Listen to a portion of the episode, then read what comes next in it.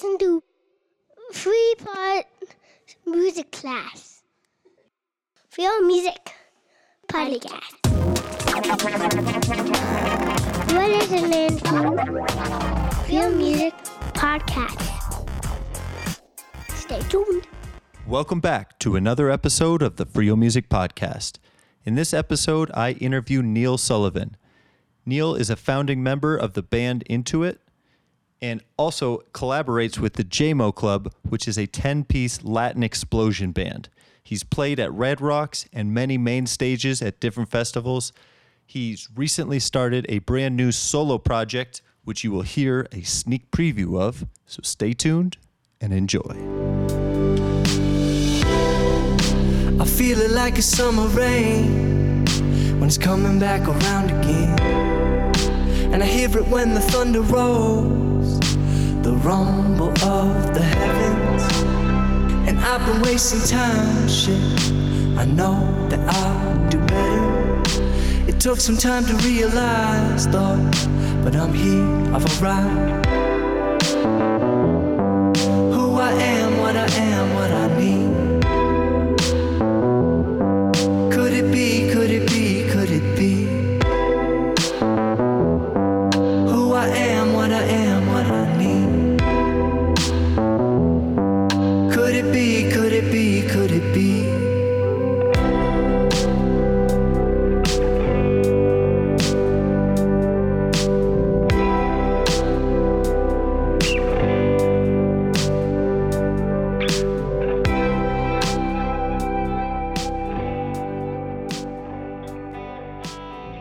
Neil Sullivan, and I'm making music currently uh, with uh, myself as a solo project, Neil Sullivan. Um, I am also a founder of the band Intuit from Boulder, Colorado, um, which is currently on hiatus. And I also play in uh, the band Jyemo Club, uh, Denver based Latin explosion.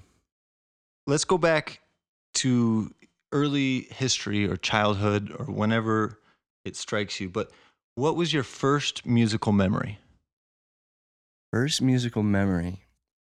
Well, I would say what comes to mind, my first uh, musical memory in terms of uh, feeling the itch to learn an instrument was uh, my I had a neighbor Jared Rose who was just as a young kid just already virtuoso, incredible, and I just you know remember sitting in the sun in the backyard and watching him play and just being like totally transfixed And, he was playing the guitar? playing guitar. Yep. And so, you know, I rem- that was definitely a moment that I was like, I want to learn how to do. That. And was he a similar age to you at that time? Yeah, he's a couple years older. Okay. How old were you? Um, let's see, must have been uh, seventh grade or something like that. Sixth grade. Started playing when I was in seventh grade, so probably about sixth grade, eleven years old maybe. Nice. And when was the, uh, so you got the itch. Did you pick up the guitar then? Uh, kind of procrastinator, you know. Uh, I I played a little here and there. There was a guitar laying around, um, but didn't really get serious till uh, yeah maybe that that next year. It took me a year or so to get into it, and then played all through high school and and whatnot.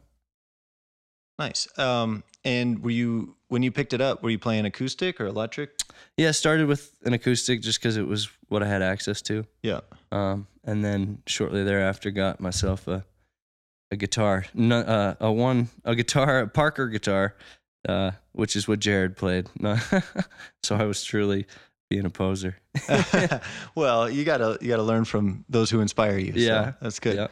Um, so when was the first time that you performed music?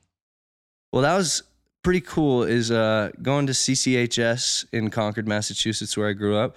Um, there was a really well um, produced Battle of the Bands, and about 20 bands would try out, and they'd let eight bands compete, and that would happen once a year. And they hired the local radio station to set up two stages and proper sound system. So by by the time I was like 14, there was a, a venue, so to speak, and so we would kind of rehearse all year for that 20 minute set and for that audition, and so that was that was like my f- intro to gigging, um, which I actually attribute that to like really having the momentum to pursue it because you know as a young kid actually having an opportunity to get in front of 500 people um, pretty cool. Yeah, so sold out audience at your first show. Yeah, yeah. Most years it was just a built-in audience, you know, because Yeah. it was just the thing. That's awesome. And how did it go? Like, were you super nervous or confident on stage, or how did it go? I've always been pretty comfortable on stage. Um, I never, n- no band I ever played in did that well in the uh, in the ratings, and I think I attribute some of that to uh, the nature of being in high school. It's a bit of a popularity contest. Yeah. or maybe we just weren't that good, you know. you weren't experts from the first show. Um, so, but uh, did that show give you some momentum, like mentally, and think and change your mentality, thinking that this is a career I could pursue? I think I was more just obsessed and and was not thinking long term though I've always related to music in a very free but serious way that it's always felt like the most clear thing that I've meant to do and that really enriches my life so I was you know already pouring my soul into it and playing constantly to the point of driving my family nuts and all that but um you know didn't I don't think that. Uh, I think even to this day, I still uh, am looking for those affirmations to keep going. You know, it's a dedication to be an artist and a musician, and um, there's always fear to to be conquered. And but I think that if you can just like do it for the love of it and really believe in it, then that's actually going to sustain you longer than um, feeling affirmed by some accomplishment. You know. Yeah. So you you said something interesting. Uh, free but serious. Yeah. What does that mean to you?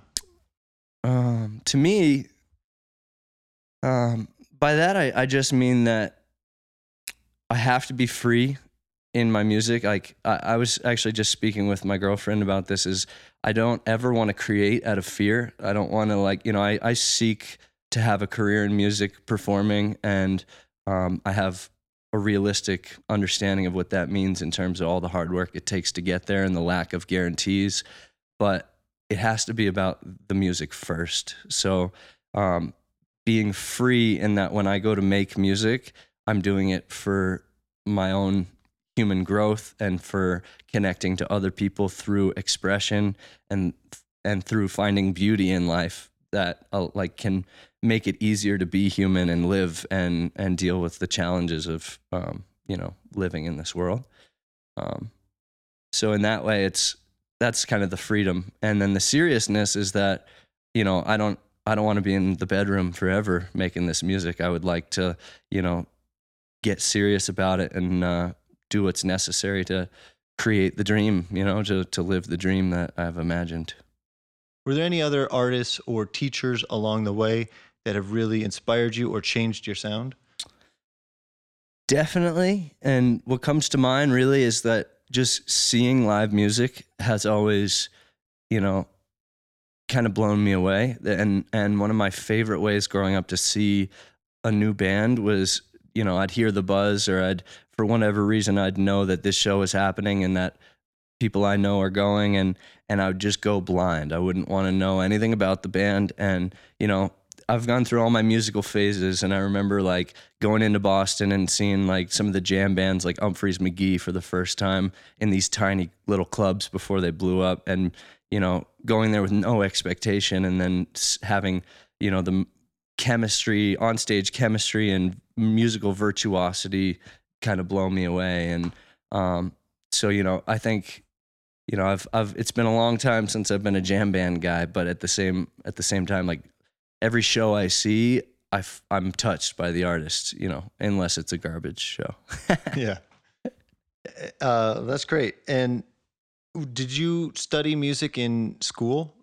yeah, I, I uh, so I'm self-taught up until college, and then I went to Naropa University um, in Boulder, Colorado, and did my music degree there. And uh, is it a general music degree, or did you study particular type of guitar? Naropa has has an interesting program. It was um, a very small program, so and uh, and Naropa by nature is very student directed in terms of like I had a lot of freedom in my in my path. So I studied recording arts, um, and I studied some different world music, took some West African percussion, um, took some samba classes, took, uh, you know, just just learned a, a lot. It was pretty broad. Yeah. Great. And when did you start singing? Hmm. I think probably in, you know, I've always sang, but I didn't truly start singing until Chloe, my my partner in uh, Intuit, um, kind of forced it out of me. Like she knew I was capable, and uh, so yeah, that was pretty much you know. I guess I was singing in high school, but just here and there, and with a lot of like, you know, holding back. And then uh, Intuit really gave me the the voice.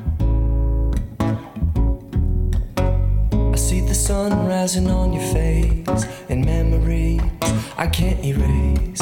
And as the moon is to the sea, you are the one that's moving me. And if I could change both time and space, I'd let them flow at a natural pace. Cause now I know to trust the stars and to feel the love inside my heart.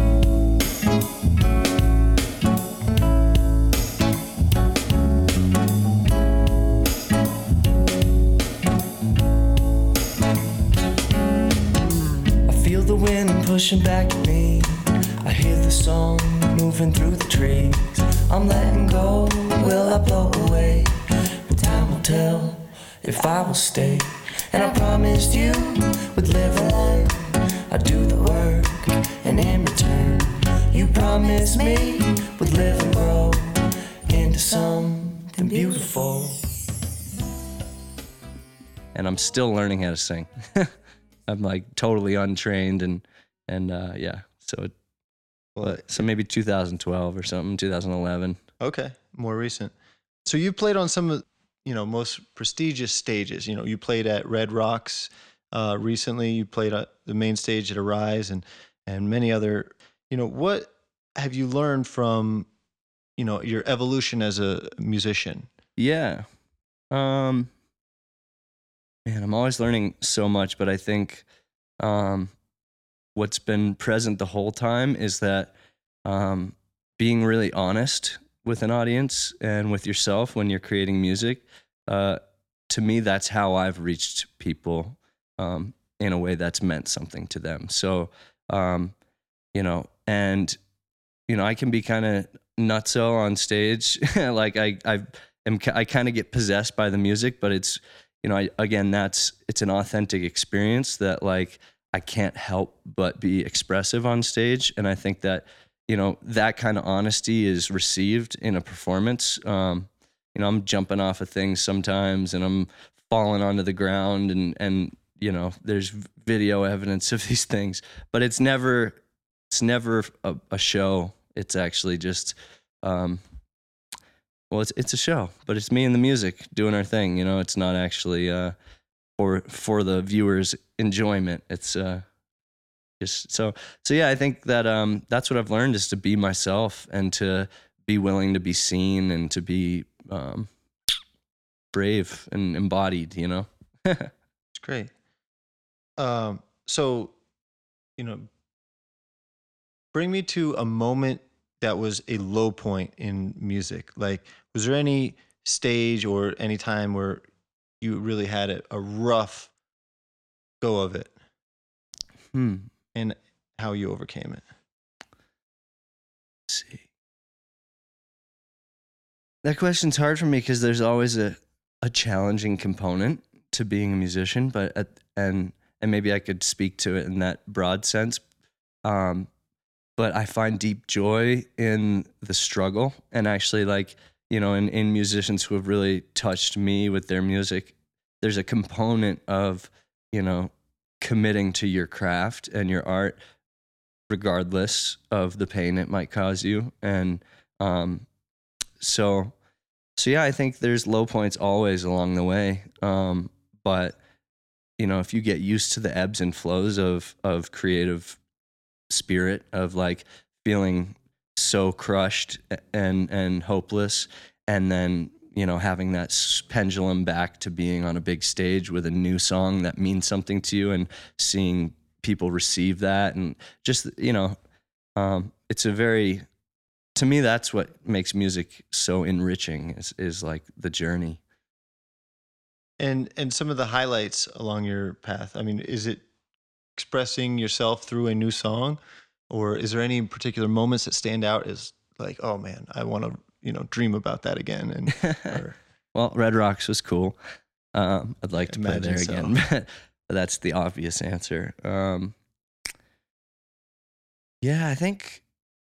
Well, it, my whole path as as all the choices I've made and all the bands I've played in, and you know now having toured around the country a bit and playing all these festivals, it's it's really the high point is is the culmination of all that. It's it's um, where I'm at at 28 years old as a human being with my life. Like my outlook on life is shaped by the choices I've made, and you know if you do something enough and you commit to it, it's gonna define your life. And because I, you know, threw caution to the wind, so to speak, and didn't pursue some safe career path and like kind of consistently am punching fear in the face to to make my art. It's um, life just continues to grow into something that I want it to be. So that is kind of the high point.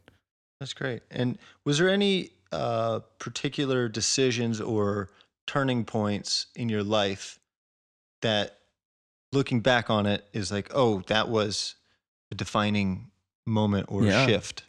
Yeah. So I, you know, I, I graduated from high school and was unsure what the next step was. And, you know, I'm, as I'm just finishing talking about this, like throwing caution to the wind, initially at 18, 19, whatever, I was like, okay, I should probably go to school for biology and I, you know, I should do this and, you know, music, you know, just, just sit on, sit on the side for a second.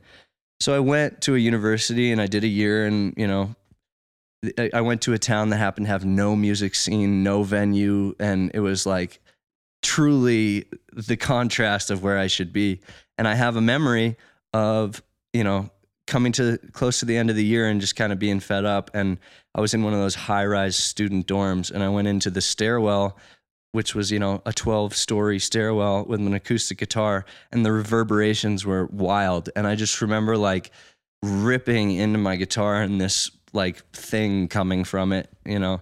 And I I remember being like, I'm getting the hell out of here. Like I'm like that that stairwell moment was like, you know, something about that guitar echoing back to me and the size of, of what I was hearing and how like meaningful uh, what I was doing in that moment was. I was like, I'm insane for being all the way up here in in upstate New York. like the mountains are beautiful, but uh, I, there's music to be made, and so and then yeah, that's what you know. I basically looked up some things about Colorado and headed out here. It was pretty defining. Well, I feel honored that uh, when you decided to pursue music, you chose our state. Or, Yeah. You know, um, That was another weird. Everybody who went to Naropa has a weird story of how they got there, and that's you know that's for another day. But yep, thanks Nice. Naropa. well, that that sounds like uh, I can just imagine a twelve-story stairwell that's like concrete and yeah man. Well, that's cool. That in a way, it's like the guitar was calling you, or the the reverb reverberation. Yeah. uh, the sound resonated. Yep. Um, so moving moving on to you know your musical career once you decided to pursue it, uh, you've worked with Intuit for several years, and you were creating alongside other very talented musicians. So how was it in the creative process that you were able to kind of mesh and blend or uh, co-create songs with an with other artists?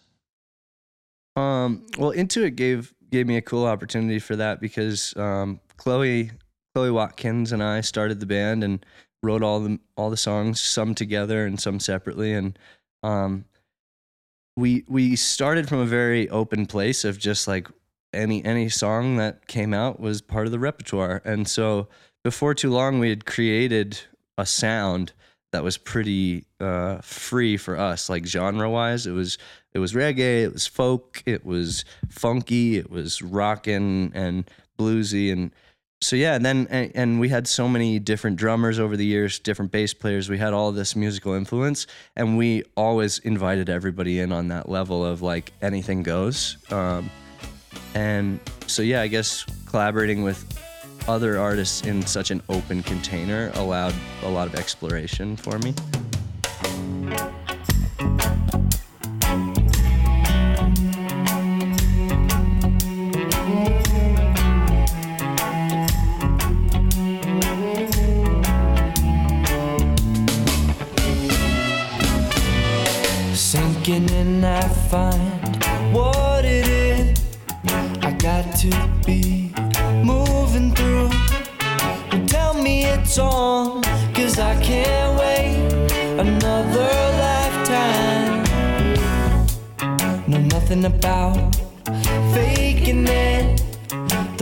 Sometimes I'm making it up.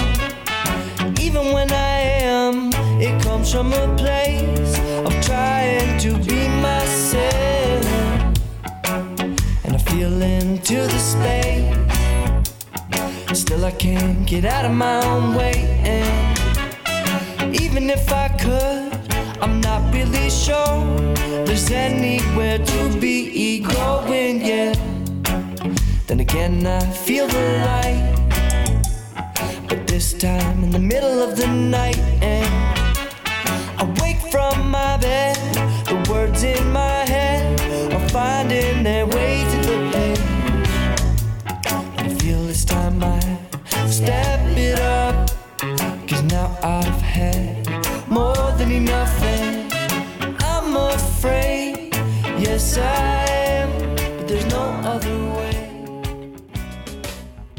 now in in taking a step back from that group thing and being more in the studio and doing my own thing it's it's kind of you know it's nice to make all the choices and to actually be aware too of how many choices are being made musically at all times and um, so it's like this cool contrast Yeah.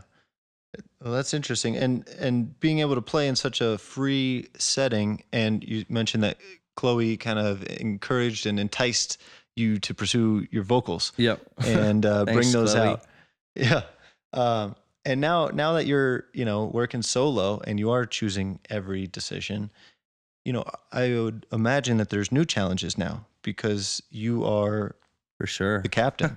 and Yeah. uh, you know, so uh, do you do you struggle with perfectionism? And if so, what are your strategies for combating it or working with it?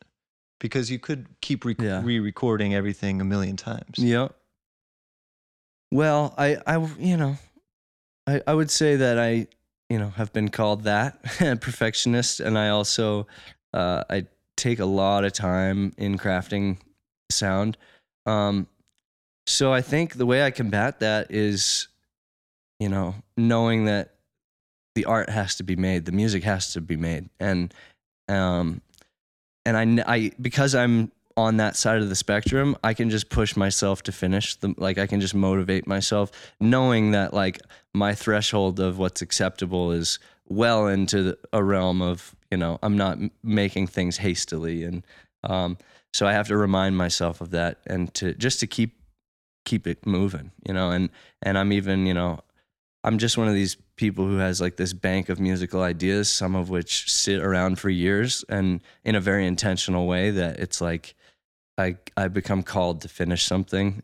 Um, I'm not sure that I've really been that effective of, of learning how to to deal with the perfectionism, but I'm hoping to just just create, just put it out, you know. Um, yeah, and just see where where that would take me. And when when you say that you have a bank of musical ideas, what does that mean to you? Are those uh, lyrics that you've written? Are those guitar riffs? Are those recordings that are kind of collecting dust in hard drive? Probably a combination, but typically, you know, because the guitar is like um, kind of how I channel musical ideas, it's where my muscle memory is the most instant so that I can kind of turn the brain off and just have things come out. Um, a lot of a lot of songs or pretty much everything I've written has stemmed from just a single musical idea, not, not always a guitar riff, but that's pretty typical. Um, occasionally it's a lyric, um, but lyrically, I'm kind of in the in the boat of like sometimes I I'm not sure what needs to be said, and so like lyrics again are something that take me a lot of time just because um not I'm not here to blather. So so your songs then are typically created through the guitar, and then lyrics are uh, added secondarily. Is that Yeah, and now now that I'm spending more time creating with electronic sounds and in a studio setting, um, other instruments, you know, the keyboard. Um, I'm by no means a keyboard player, but I can uh, fake it on recordings. yeah? Well, MIDI is nice. You can uh, Yeah. you can grab those notes and drag them around. Um, yeah, hopefully we don't need to fake it that hard, but uh, at least do it ten times till I yeah, get yeah, it right. to get it right. Um, yeah.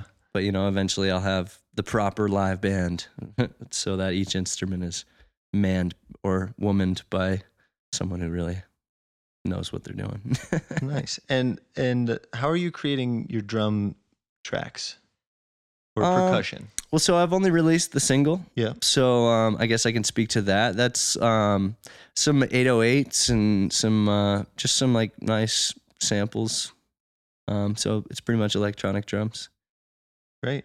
Yeah. So moving on to your most recent work, it, which is a single called 27, and you wrote it when you were 27, but you're now 28. Yes. And it was Perfectionism at its at its finest. well, it's out there. year. It's out there. You push the publish button, so that's that's Yep. says something. Um, so where and how did you record it? Um, so I worked on it a lot from home, and then um, a big relationship that's been shaping my whole musical path here is uh, one with Chris Wright at Violet Recording in Boulder. Um, he's a master of his craft and uh, has really been working with me and helping me shape my sound, showing me what a what a proper track sounds like with with the right gear and. Um, so yeah, I work from home and then I bring it bring it in there and anything that can uh, can remain remains, and we we uh, retrack vocals and um, some live guitars and the things that we really want to make sparkle with his all his amazing gear. So, kind of doing the at home studio and and in the the pro studio. Nice. And where and you're spending a majority of your time at home working on it. Thus far, yep. it. And then you go into the studio and Yeah, for this last one, uh, you know, we managed to do it in a day, um, and it was pretty wild to to just put in like a twelve hour day and and come out the other end with a song. Um, and Chris works in analog world over there, and um, you know, he was kind enough to, you know, with my perfectionism again, is uh, I, I was listening to it after we, we had taken it off the board. So in analog world, once it's off the board, the mix is gone. You know, you got to start from the ground up. And I heard these micro details, and uh, Chris was kind enough to pretty much start from scratch with the mix and uh, and dial it all back in for these micro details. So thank you, Chris, if you're listening. Really appreciate that. And um, yeah, the more I go in the studio, the more I can avoid those kind of things. Um, but it definitely takes hours in the studio to to be a good studio musician. yeah. And and what makes you choose to do analog? Is that Chris and that's all he works with, or is that yeah, I mean, if you go to that you're if you go to? Violet Recordings website, um, you can learn about the signal path that he's got going on and all the gear and like th- it kind of speaks for itself. Um, he's got tape machines and and all this stuff, but um, I th- I would love to be working with Chris regardless of the analog gear, but um, and I'm not such a techie guy, but what I hear in there from his from all like the solid state logic board and these nice microphones and the tape machines it just uh there's a richness occurring that I have not heard in any other studio so pretty stoked on it I feel it like a summer rain when it's running down my back again. And I really think I always knew that I'd feel a whole lot better. And I've been wasting time, shit. I'm almost 27. It took some time to realize, though, but I'm here, I've arrived. Who I am, what I am, what I need. Could it be, could it be, could it be? Am, what I am, what I need. Could it be, could it be, could it be?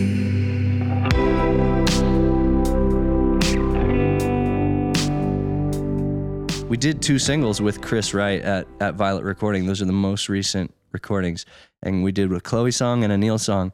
And I actually have never released this final. There's an Intuit song that no one's ever heard, so I'll, we'll we'll get back to you Is it about gonna that. get out there? Or? Uh, you know, it's not going to go in the garbage, that's for sure. But um, yeah, again, I'm listening back, and there might be a thing or two I might tweak about it. but I would like to release that at some point. Great, great. And so you're also working with, I'm hoping I'm saying this right, Jyemo Club. Yes, you got it. And that is, I had to look it up, but a dectet, 10 Oh wow. piece band. Is that right? Yeah, I guess I never heard that. But yep, Yeah. it's a ten piece. That's yeah, for 10 sure. piece. Uh, so you've worked with a lot of musicians. What makes a great artist? Wow. I think that's a total opinion question. um, cause, uh, yeah, it's hard to, to judge people for their, for their creations, but what makes a good artist? Hmm. I guess the way I'd want to rephrase that question is what, uh, what makes a great artist to me? Mm-hmm. Um, and to me, a great artist makes incredible music that stands alone in terms of a recording. Like it, that, it, there's an audio experience that you can have that is um, well produced. Um, a live show that is captivating.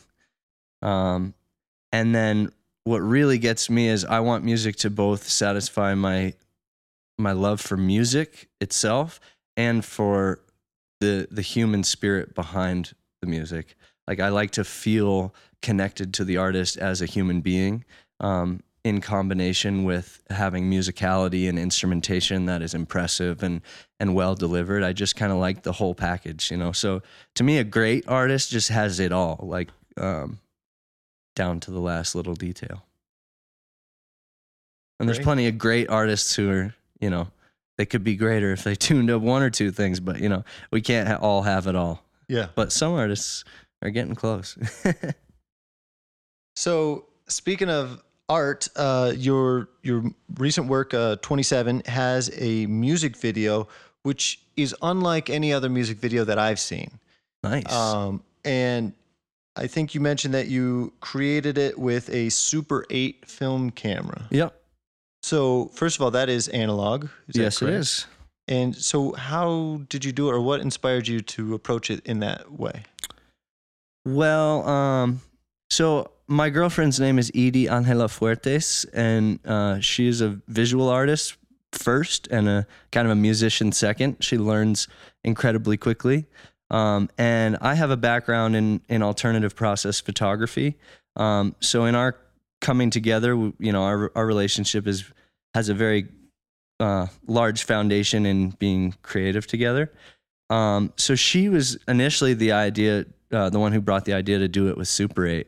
Um, and we really like using an analog film camera and analog, you know, like uh, 35 millimeter cameras or medium format film cameras to create content because not having a viewfinder and and um, not being able to micro analyze everything you're creating as you're creating it it it kind of brings back that freedom I was talking about where you just have to be present. So like I liked shooting the Super 8 because you know it it's a limiting format that allows you to just be very present and come up with something aesthetically beautiful without, you know, staring at hours of digital footage and and being so ego attached to, to like what it is and like being able to judge how you look and all this.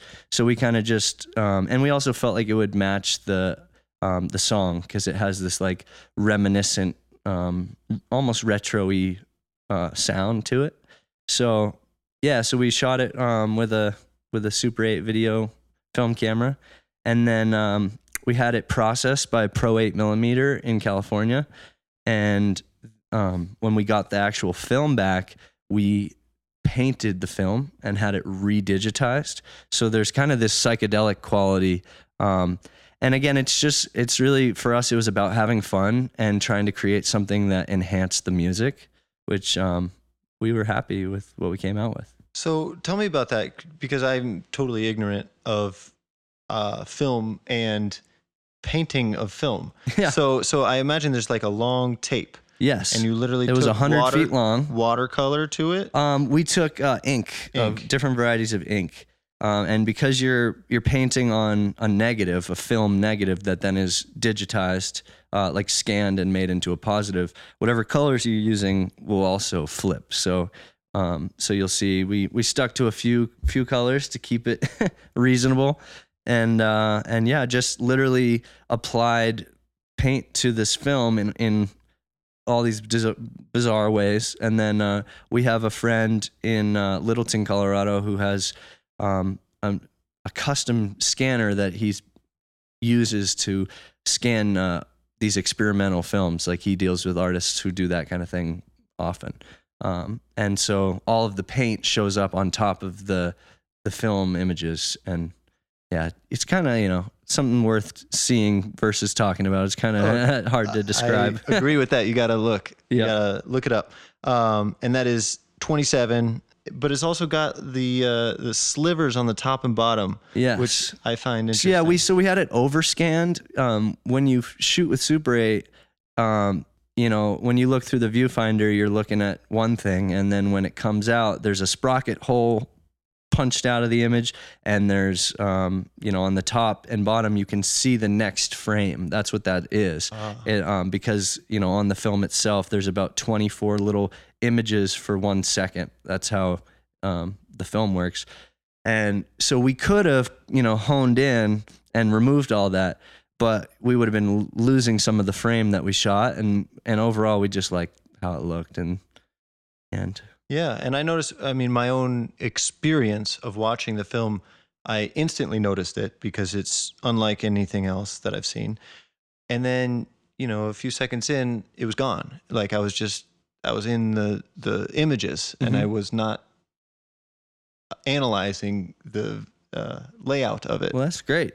so it was, but it instantly stood out. So, uh, listeners out there, check it out. And actually, uh, I'll, I'll mention that Pro 8 millimeter uh, out of California, they're one of the only um, places in the country that develop Super 8 film. And uh, so they reached out to us after we made the music video, and uh, they're going to be featuring it on their blog. So maybe there'll be a link out there somewhere, and you can check them out as well and see some of the work that they've done. They just did some stuff for Beyonce, and they've done some pretty amazing, amazing things. So that's awesome. All right. So this next question is broad, but it is what it is. Uh, what is music? Hmm. Well, I think music. I'd like to define it as uh, like sound that has a meaning to you, and uh, I'm actually going to be teaching this summer um, at, a CU summer program, and and that's actually one of the first things that I'd like to ask the class is is to draw a line with sound at one end and music at the other, and try to define it because I feel like it's. Uh, you know, people like John Cage have really challenged what uh, what music is, what sound is, and um, you know, and and I remember at Naropa there was an exercise that I, I did early on in like musicianship one where you know we were listening to just the soundscape of place, um, and then you know the moment that you put like a beginning and an ending on that exercise, it almost becomes a composition um, when you're you know so. I don't know. That's a very heady. We could get really heady right now. you go But, as uh, far as you want. But yeah, sound that makes you feel something or sound with meaning or maybe just sound. Maybe it's just sound. I, I don't know. And and why create music? Um well, for me it, it connects me with other people. It, it gives me purpose. It gives me um an outlet for what I'm experiencing that can get me outside of myself. So it can be very healing just to make it for yourself. Um, yeah, it's it's a lot of fun, a lot of fun. Um, yeah, there's there's a million reasons. Those are some of my favorite. Nice. And what advice, you know, would you potentially give that class that you're going to be teaching or another younger musician trying to get his or her foot in the door, get started, you know, what have you learned along the way that maybe you wish you knew earlier on? Um, fuck fear. yeah, I think that uh, you know, procrastination and being distracted is a is the death of creativity. Being afraid is the death of creativity. Um, I would just say like, yeah, if music or art means something to you, just get out of your own way and do it. You know. Yeah. Well, uh, what's coming up in the works? You know, what's the future hold for you? Um, well, I'm working on. I'm hoping to get an album released to support this single by the end of the year. That's a goal. I haven't set uh, much of a calendar to make that happen and whatnot. So we'll see if I can if I can hold true to that. Um, but yeah, and I'd you know I'd like to uh, as soon as as soon as that's happening, I'm gonna be building a band to make the live show happen and. Um, so yeah, I'm excited for all that and excited to keep playing with the Jyemo Club. We've got some gigs coming up that you can find by going to jyemoclub.com. Spell that one out. Uh, J Y E M O C L U B dot com. Um, yeah, we'll be playing the Carbondale Mountain Fair, um, which is a great, great gig. Um, Intuit will actually be taking a uh, a brief wakefulness from hiatus um, and playing in Boulder, I believe in September. Um, not sure where you can find that information, but uh, you know, stay tuned. Probably the Intuit Facebook would be a good place to hear about that. Um, yeah, I think that pretty much covers what's coming up. Great. And what uh, links can our listeners find you, and where can they reach out, or what uh, platforms are you active on? Well, I'll be sure to to give you those um, in writing as well. Um, but I, as a solo artist, I'm on all platforms, everything from Spotify, Apple Music, SoundCloud, YouTube, you name it. Um, and um, let's see, you and your can- website? Yep, my website is neilsullivanmusic.com. You can listen to the single there. You can watch the music video and see what's going on. And um, there'll be some merch creation happening in the next year or so. But again, the music and the band are, are more important at this point. But I've got some ideas and whatnot. So, um, yeah, I think if you go to the website, you can pretty much link to everywhere else. So, Great, great. Well, Neil, thank you so much for spending your time with me this morning and sharing your music with the world, myself, and all your wisdom that you've shared. Really appreciate it. thank you very much, Mike. I appreciate what you do for, for all of us.